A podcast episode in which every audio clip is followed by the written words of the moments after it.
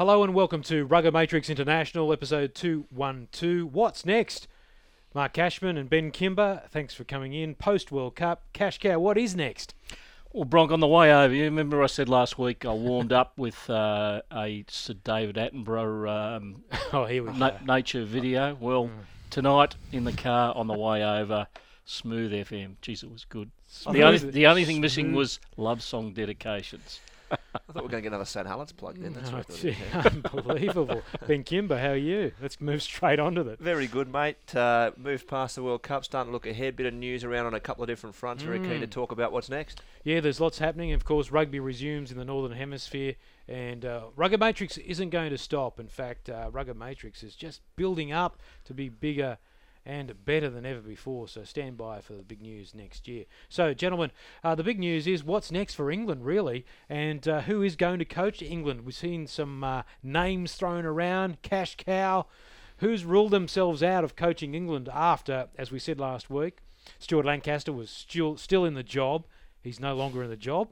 Who's going to coach England? Shocked. Shocked. It's, it, it's an interesting scenario, boys, isn't it? And uh, you know, feel free to chip in when when when when, uh, when the moment arises. But uh, obviously, Michael Cheika ruled himself out. Uh, Jake White ruled himself out. But uh, Jake obviously puts his hand up for just about every job that's uh, that's going that that earns money. So and of course, Eddie he said at the the Stormers induction interview that.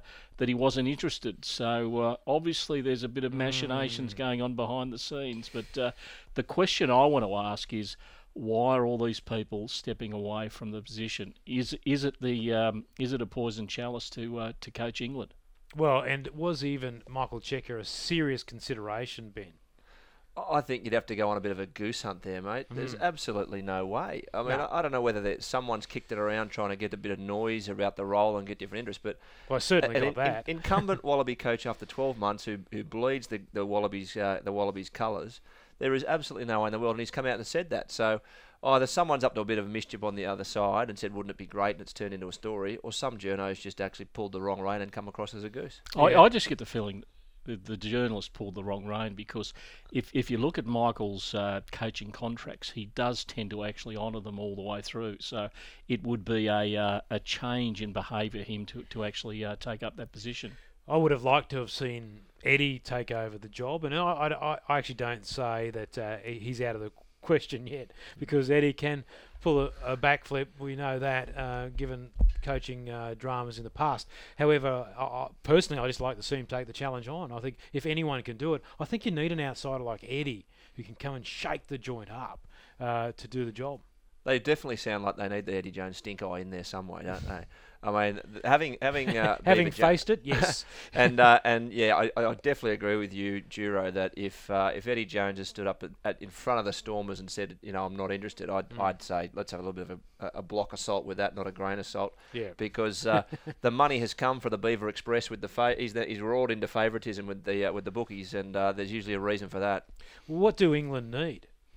Well, they obviously need someone to shake the joint up, don't they? They, they, they need someone to come in from outside.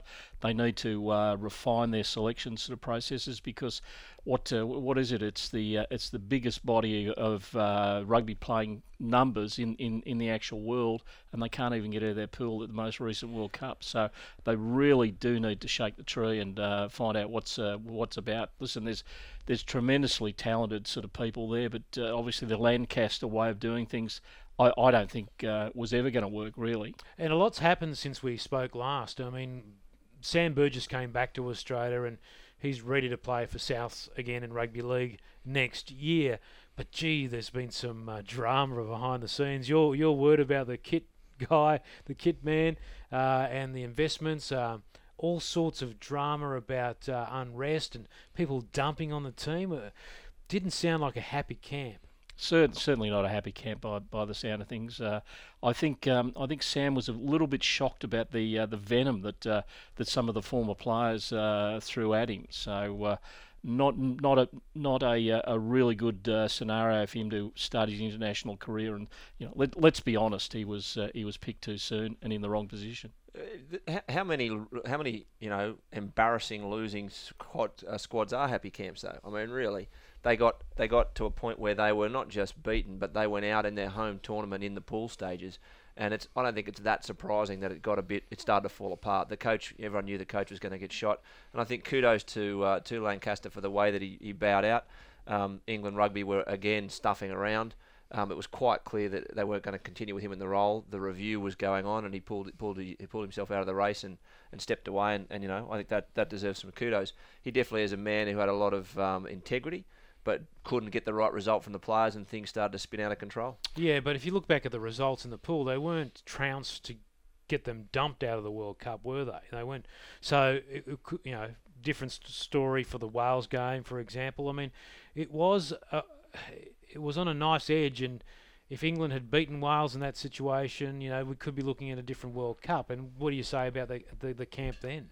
But that's and that's rugby, right? I mean, we, Mm. everyone's talking about what an amazing All Blacks team they are because they I, won. I have seen camps that are not happy camps and still win. True, true. But in this case, you know, you're dead right on the results. Mm. New Zealand in the semi, a couple of points away from being done by South Africa. Yeah. Very different story if that happens for them. Um, and that, but they managed to get through and, and move on with it. England, the bar was super high, super high for England at a home World Cup.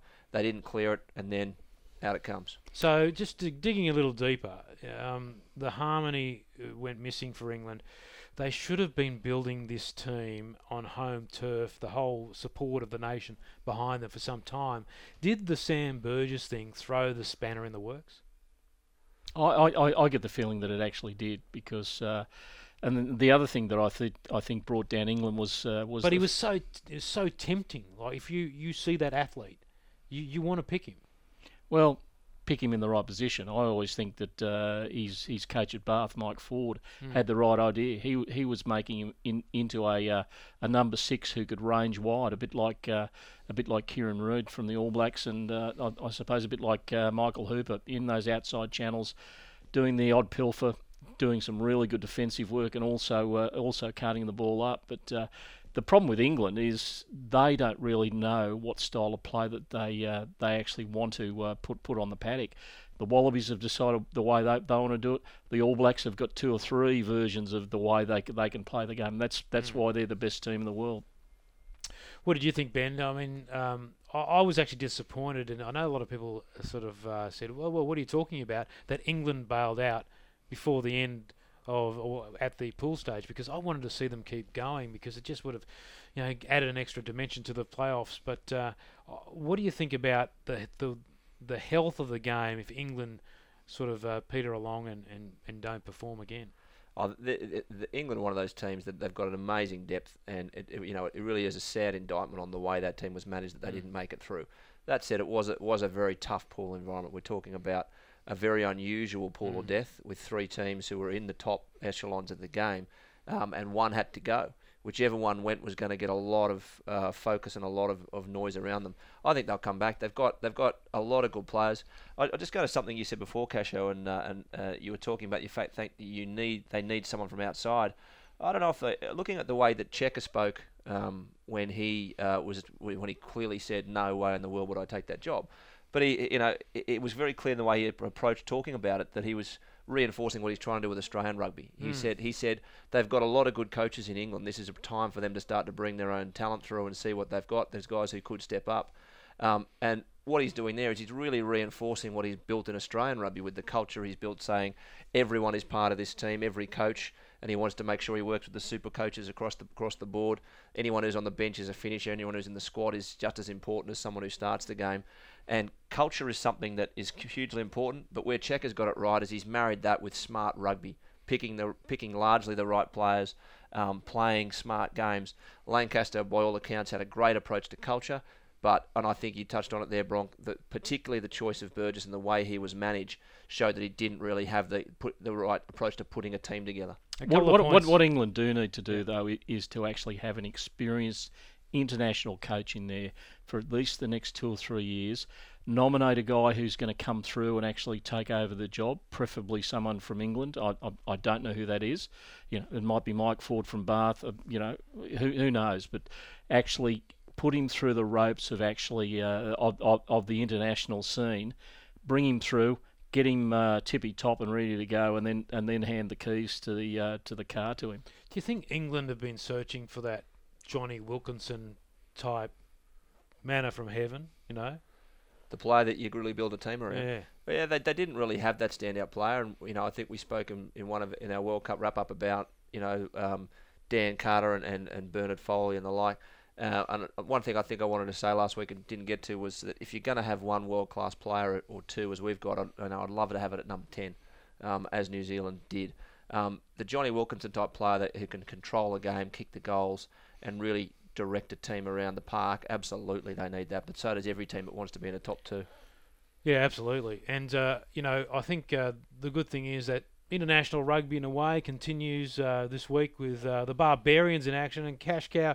We're looking at the uh, team in front of us, and uh, what a what a mix of talented players from the fresh uh, Skudder straight through to Victor Matfield playing, and uh, of course Michael Cheika coaching the team. It's an interesting mix, really, isn't it? You know, there's Stephen Moore there. There's uh, Mm. um, uh, the uh, the the the Aussie number six. Please give me his name uh, very quickly. Uh, Michael Stephen Hoiles. Stephen. Uh, yes, Stephen Hoiles, uh, and the Brumbies back rower. huh? What are you talking about? Are you talking about Jarrad Butler? Jarrad Butler. Oh yeah, number eight. No, no, no, no. no. Anyway, let's let, let's uh, let, let's sort of Scott move- Fardy's on the Oh, yeah, bench. Scott Scott- Fardy. Scott He's on the bench, that's right. Yeah, yeah. Scott Fardy. So he's not number six today. No, but he but he'll Yeah, he'll get there. he'll, he'll Yeah, play in that Yeah. position. Well, now we, we, we know where you're going. Yeah. So, but Proceed. Yeah, yeah any, anyway, it's it's it's uh, it's from uh, from what I believe it's it's one of the great rugby experiences. You uh, you uh, you get you, you get first class airfares to uh, to sort of fly into. Uh, the the, uh, the the the kit's uh, always good. Uh, good hotel rooms, and uh, you know there's there's a nice little uh, sling at the end of it. I believe around the ten thousand quid mark. Hmm, yeah. You've got to be looking forward to that Argy's game. That's why I Um, think Bob Dwyer loved coaching the uh, Barbarians. That's right. Specialist He was a Barbars coach. specialist, yeah. Um, but you've got to, the, the game against Gloucester. There, you know, look at that lineup: Milner, Skudder, Joe Tomane, uh, Nana, Nana, Nemani Nadolo. Got a touch of the cashos there. Uh, you know, Pat Lambie, um, Big Victor Matfield, De Jager, um, Hoilesy gets a Guernsey. Um, I, I think it's going to be great. I think the, the Gloucester game will be really good to watch. But I, that Argy's game is going to be great. Yeah, no, it's terrific stuff, isn't it? And uh, it's good to see the barbarian spirit still alive. And, you know, Cheika having a go at it as, as well. And I think the thing about Michael Cheika is you touched about it, um, and this is a good lesson, I think, for any head coach, even in England, about getting, you know, it's a difficult situation with the clubs over there, obviously, but in Australia, getting the provinces on board and getting Stephen Larkham in. You know, Stephen uh, is quite a character. And uh, I what, what how can I place this and uh, and put this cash gap? Stephen's not everyone's cup of tea. So Stephen Stephen is a genius, but he's the genius that forgets his boots before the game, that sort of stuff. And I know many times we've had to send the bagman back to the hotel to pick up his boots. But the way that he came into the fold and worked with Cheika and Nathan Grey was just astounding. Is he a similar, Brock, having been there alongside the. Wallabies mm. teams that Larkham was a part of? You also referred to, I think, Pocock as saying, you know, he's a very different character. Nowhere near like Larkham, but Yeah. those blokes who are slightly apart from the team in the way they might be or the way they might conduct themselves. Is that a similar sort of situation? Yeah, I think so, and I think you've hit the nail on the head. That they've Australia brought together together these different characters, and go back to the Super Rugby game where the Waratahs played against the Brumbies, and everyone thought, oh, there's no way he could play with this team down the track. Well, guess what? That was all forgotten, Mm. and and and Pocock through his sheer. I, I, good blokiness, if I could put it that way, You're making up words. I like it. good blokiness, um, was able to, able to push through it, and who could deny it? And you know, w- the fact that he's a great player is one thing, but you know, he's the Dave, Sir David Attenborough of the team, isn't he, Cash Cow? Well, a- actually, uh, Czech Czech is uh, is coaching against a, an another character of uh, of the game, Laurie Fisher at uh, Gloucester on uh, on uh, in dur- during the midweek game. So uh, you know, like he he's he's one of the guys that actually set up a lot of the things that the Brumbies did so well in recent times. Oh, he he's no doubt Australia's best forward coach. Uh, I don't know what you think, Ben. Yeah, absolutely. And uh, it, it was great to see him stay around in, in, in, in coaching and in Australian rugby for a while thereafter. he, he missed out on the Hmm. on the on the Brumbies head coach role. But very well respected by the players and definitely always put a particularly a forward pack out there that would would perform. And I think it was a bit disappointing that we, we saw him leave at a time in Australian rugby when we thought maybe he'd come in and be involved with you and McKenzie, uh, and then the whole thing sort of fell apart. And and uh, you know he'll be hooking up at the you know opposite side of the, the field with with Cheika this week, and I think you know maybe the door's now open for a lot of our coaches to come back, and Cheika's such a such a character, a knocker about sort of bloke that uh, it's really hard uh, not to like him if you're good at your field. You know what I mean? Like, if Doesn't you're a suffer co- fools. yeah, so if you're a coach, he obviously respect someone like, um, you know, Laurie Fisher, for example, and, and many other coaches in Australia, like, um, you know, Les Kiss, who's obviously making his way uh, in Ireland so well. And I think that's that sort of character that uh, has attracted so much of a response out of the Australian players and the coaching staff. There's no, there's no question that Australia had to perform well. I, th- I think it always starts at the top, the front office, and he show he was able to shake up the ARU at the same time. Mm. You know, he banged on some doors there and said, "I want this to happen," and through his sheer will and forceful nature, backed up by results. Don't forget, because his his performances for Leinster were just amazing, um, backed up by results, and of course Randwick. Don't forget as well. He he he has that character that sort of swept everyone along for the ride, and, and I think if you're good enough to do that, you're going to finish on top at some point. One, one of the things uh, with Czech is uh, is he is respected uh, almost universally now, uh, and I think he has uh, the All Blacks and Steve Hansen. I'm not saying on, on the back foot, but they are wary of. No, they should what be the- wa- yeah, looking over their shoulder. they, they they are actually looking over their shoulder and saying, "What's he going to come up with next?" You know, wh- whether it's whether it's a, a witty line in a um, in a press conference or, or, or whether it's a you know one, one of those great moves that uh, that involves that man Bernard Foley and uh, and uh, Kurtley Beale. So uh, it's it's an interesting scenario. Looking forward to the Bledisloe Cup and also this year coming up in Australia, uh, three tests against England. What a great uh, series that would be if the old Beavertrons uh, in charge of England. Fun and games. Just on on, on Cheika there, uh, it's probably uh, we, we've talked about this briefly in previous podcasts, but probably really worth comparing him as that style of coach versus a Rod Macqueen, because you know i the, the reason that he's been one of the reasons he's been so successful, one of the reasons he's not just having an impact on the field but off the field, is because you can tell he absolutely lives and breathes it when he's when he's coaching that team. He team. doesn't need the job to make a living. No, he, and he wants to be there because he absolutely gives a shit, and he's on the sideline wishing he was out there booting some heads with them. And I think that passion transfers to the, the squad. They feel he feels a part of that squad. He gets on the side of the scrum at training for God's sake, um, as opposed to that sort of. I think Ewen McKenzie was probably slightly more towards that.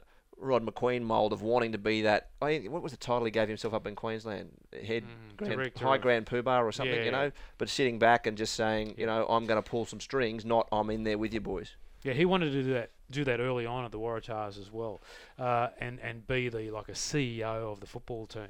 Um, and it doesn't. I just don't think it works. You've got to be hands on more as the head coach, and, and that's what Cheika does. And even Eddie Jones, um, you know, he loved getting in there and yelling and yapping away on the field. So Oh, mate, I'd love to see Eddie Jones back in the international Oh. rugby arena that we. That I we, mean, we got a great taste for it uh, of it, didn't we, at the World Cup? mate, mate.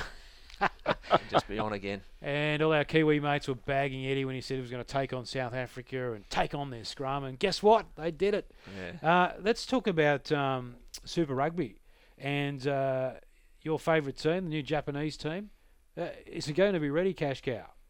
Well, Have they got any players? Did you pass on my suggestion of a manga type The s- logo? The Sunwolves. the Sunwolves is uh, is the actual name for the franchise. Um, they are in the, the formative sort of stages. I think uh, I think what Eddie and the and the national team did for them at the World Cup was give them a bit of breathing space to uh, actually operate in because uh, questions were being asked at the Sanzar level at, at World Rugby level whether they were going to be ready. But uh, I think they'll get there. Uh, I, I could imagine their team coming together in the weeks leading up to the season start. So uh, uh, not too many of the uh, the Japanese players who actually play in that Japanese top ten league are actually being involved, but uh, they're working away hard. Um, I think they're uh, on the verge of actually uh, of actually appointing a CEO, which is uh, which, which which is a good start, and uh, we'll see where things go from there.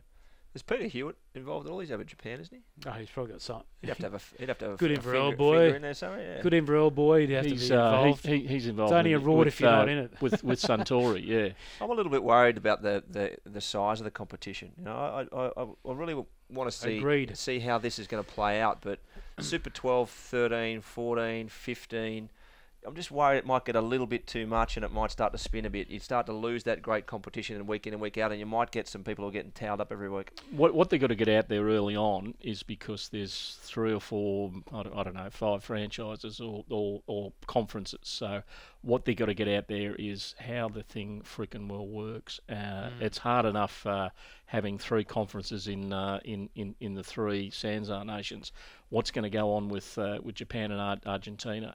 Uh, conversely, Argentina, I, I think they're going to be ready to go. I, I, I think they'll win and they'll win often uh, and, and contend for a for a finals berth. Are they going to they're going to rack up more travel than anyone else? Is that going to be pretty clear? Oh yeah, I think so. But uh, a lot of these guys have been on the road. They're uh, they, they've actually been playing for the uh, the uh, the Argentine second team, their development team, which has been playing in uh, in in some competitions in South Africa. So they're used to being based overseas, and uh, I think as we saw some of those guys coming through at the World Cup, they're good players, and they've they've, they've got a good uh, style of football to work with. uh, different markets uh, look at it differently, but the thing, and Ben, you'd be aware of this, is that in the Australian market, the frustrating thing is that you'd get all these uh, amalgamations of provinces, and they don't really represent. The, you know the city. You know, like we, we want to know we're playing against Wellington. You Yeah. know, we don't want to play against Auckland. We want to play against Tokyo. So there's some identity, and I think for the Australian market, it's it's been hard over the years to build a rivalry and you know what, that you'd have in the local competition. If you had, say, a 10 team competition, I, I want a 10 team competition that plays each other twice, that you build these uh, idea, you know who you're playing against, you know the players. Yeah. So you buy in, you're not just watching the Waratahs play this random team. You know what I mean? Uh, and, and yeah, I, de- I definitely agree. You want to you want to feel like you're not playing a franchise, you're Mm. playing a city, and you want to see those rivalries. You see in all all sports, and and the Waratahs did this. They took a couple of their big games, Crusaders, etc., out to Stadium Australia because they knew that there were certain games that had that rivalry and had that expectation as well as the fan bases. And I think the more that you can build those those franchises up around cities and then get some history behind them, the better you're going to go. So this is going to be a little bit of a struggle for a few years, I would think. We have we have touched on this earlier about the uh, the importance of the Pacific Island nations to, to world rugby, and uh, listen, hats off to the Chiefs. They're going to actually take a competition game to uh, Fiji next year, which is uh, which, which is uh, great news. I think- The- I think it's a game against Crusaders. They Crusaders. put that down on tax as a recruitment drive, do they? I think they must. Yeah, for the All Blacks. Sorry about that. Um, yeah. So, uh, but but did you answer my question? Are they going to have a team? As as as I said to uh, Dirk here, they will have a team, and it will come together in the weeks and days leading up to the first round. Oh, good luck if you It's do. what he's saying is Good they'll luck. run out on the field. I think is what he's saying. That's Yes, all you're exact- committing to, isn't it, Casho? Exactly. So exactly. Peter, you ought to make a comeback for the That's Sun. right. Uh, good luck in doing the media guide then. Should be fun. Yeah, uh, lucky it's mostly digital these days, so you, can, you can download it as they run onto the field. There's number one to, through to 15.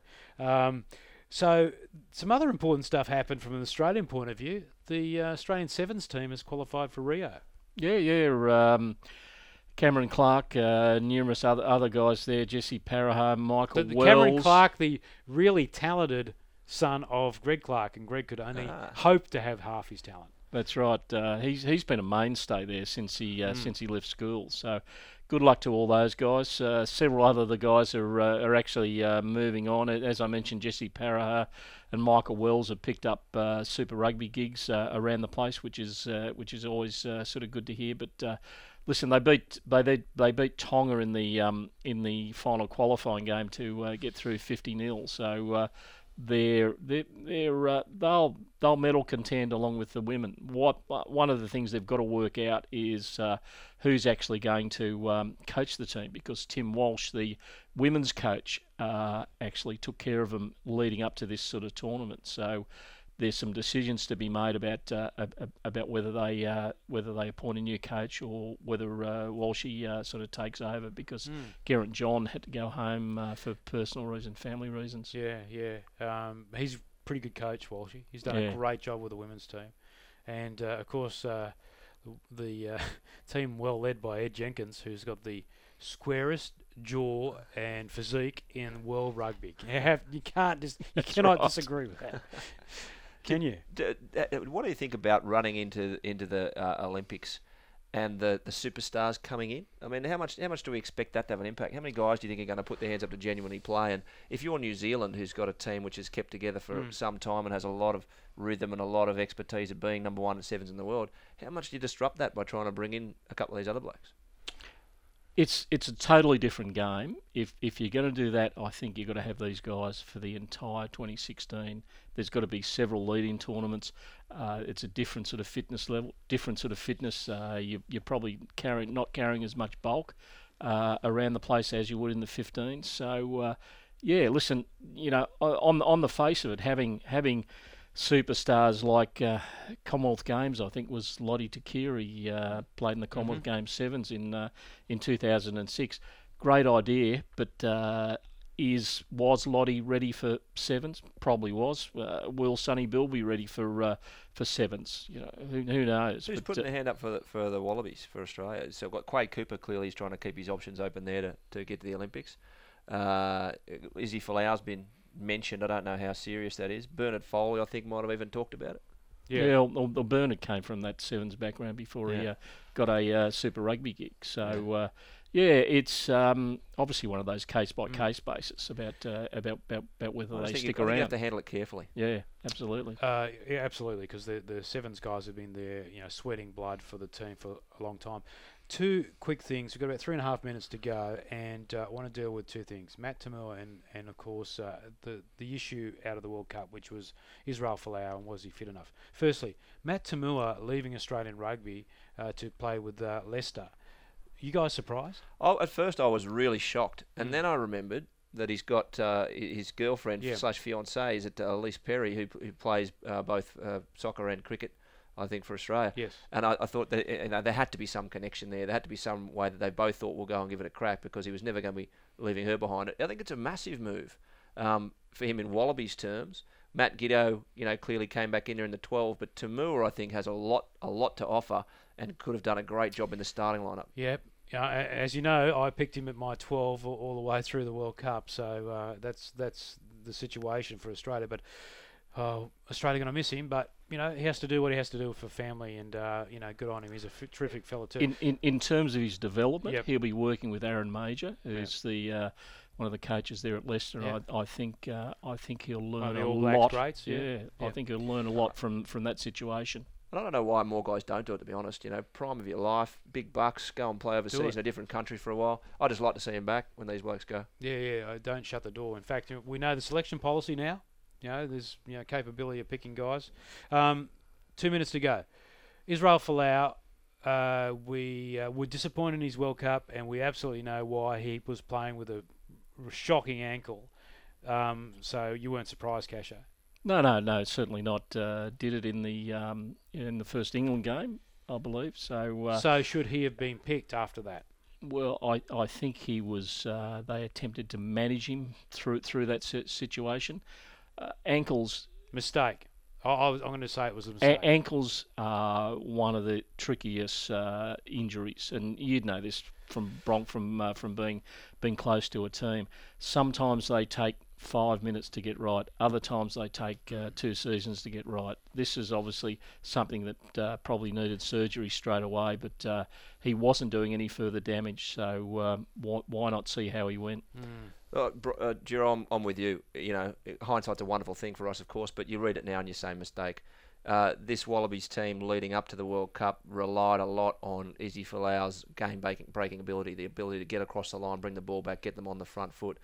They did so well to get through without him firing, but when they come up against the All Blacks, geez, you would have liked a bit more of that from the back, and they didn't really have any other option there. They didn't have another setup with maybe Kurtley Beale getting a bit more time. So yeah, looked like a mistake. Yeah, it certainly explained uh, why he didn't have a great World Cup. But when fully fit, hey, is there anyone better? I mean, is that an example of you know uh, coaches just getting that little check, particularly that lean towards loyalty that he has over over maybe a bit more of the reality of the situation. Well, he did have a good option. You know, Kurtley Kurtley Beale off the bench uh, had uh, probably uh, did everything that was asked of him. So, uh, interesting decision, but I think we all agree it was a mistake to um, play him all the way through the World Cup At, with an at, injury. at the end of the day, and Kurtley was superb when he did start, wasn't he? Absolutely. All right. So, uh, Mark Cashman, thanks for coming in, mate. Good to Not see you worry, again. Bronk.